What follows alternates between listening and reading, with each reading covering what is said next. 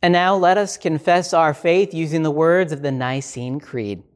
I believe in one God, the Father Almighty, maker of heaven and earth, and of all things visible and invisible, and in one Lord Jesus Christ, the only begotten Son of God, begotten of his Father before all worlds, God of God, light of light, very God of very God, begotten, not made, being of one substance with the Father, by whom all things were made, who for us men and for our salvation came down from heaven, and was incarnate by the Holy Spirit of the Virgin Mary, and was made man, and was crucified also for us under Pontius Pilate. He suffered and was buried, and the third day he rose again according to the Scriptures, and ascended into heaven, and sits at the right hand of the Father and he will come again with glory to judge both the living and the dead, whose kingdom will have no end. And I believe in the Holy Spirit, the Lord and giver of life, who proceeds from the Father and the Son, who with the Father and the Son together is worshiped and glorified, who spoke by the prophets. And I believe in one holy Christian and apostolic church. I acknowledge one baptism for the remission of sins, and I look for the resurrection of the dead and the life of the world to come. Amen.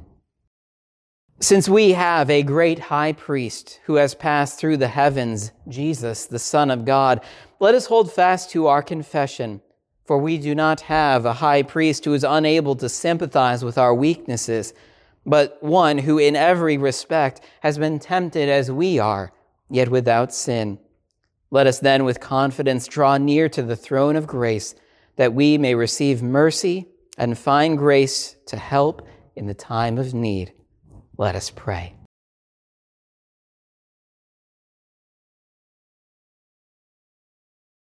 For the gift of salvation, and for us to see and embrace this gift, Lord, in your mercy, hear our prayer.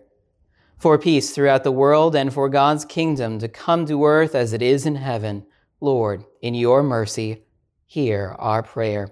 For all pastors and leaders of God's church here on earth, that they may live their lives by what they proclaim with their lips. Lord, in your mercy, hear our prayer. For our president, governor, mayor, and all public servants, that we may respect them for the offices they bear, and that they may serve you and your kingdom as they govern. Lord, in your mercy, hear our prayer for those who serve in our military, for police officers and firefighters, for paramedics, for those who work in healthcare and for caregivers, that they may live not to be served, but to serve. Lord, in your mercy, hear our prayer. For weather that enables us to be sustained on the rich blessings God freely gives to all creatures, that we may be thankful for our daily bread. Lord, in your mercy, hear our prayer.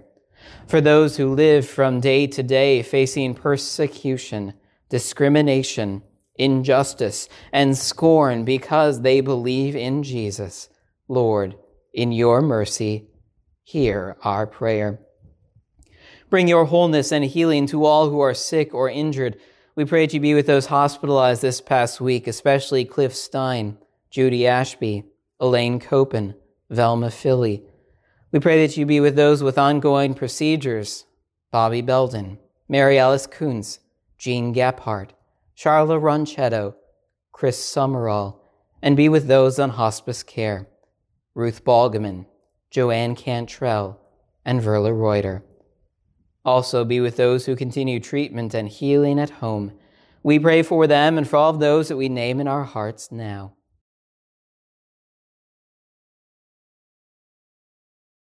May each one look to you for life and health. Lord, in your mercy, hear our prayer. Lord, we pray for myself and for my family as I consider your will in the decision to remain here at St. Paul's as associate pastor or accept the call to serve as pastor at Bethany in Leesburg, Florida. Lord, guide my deliberations with your wisdom and peace and bless both St. Paul's as well as Bethany Lutheran. Lord, in your mercy, hear our prayer. Lord, we rejoice with the Brugert family at the uh, welcoming of Brinley Kay, daughter of Ryan and Jessica, into God's family through the waters of baptism. Lord, we thank you for your grace offered to this child, and we pray every blessing upon her and her family. Lord, in your mercy, hear our prayer.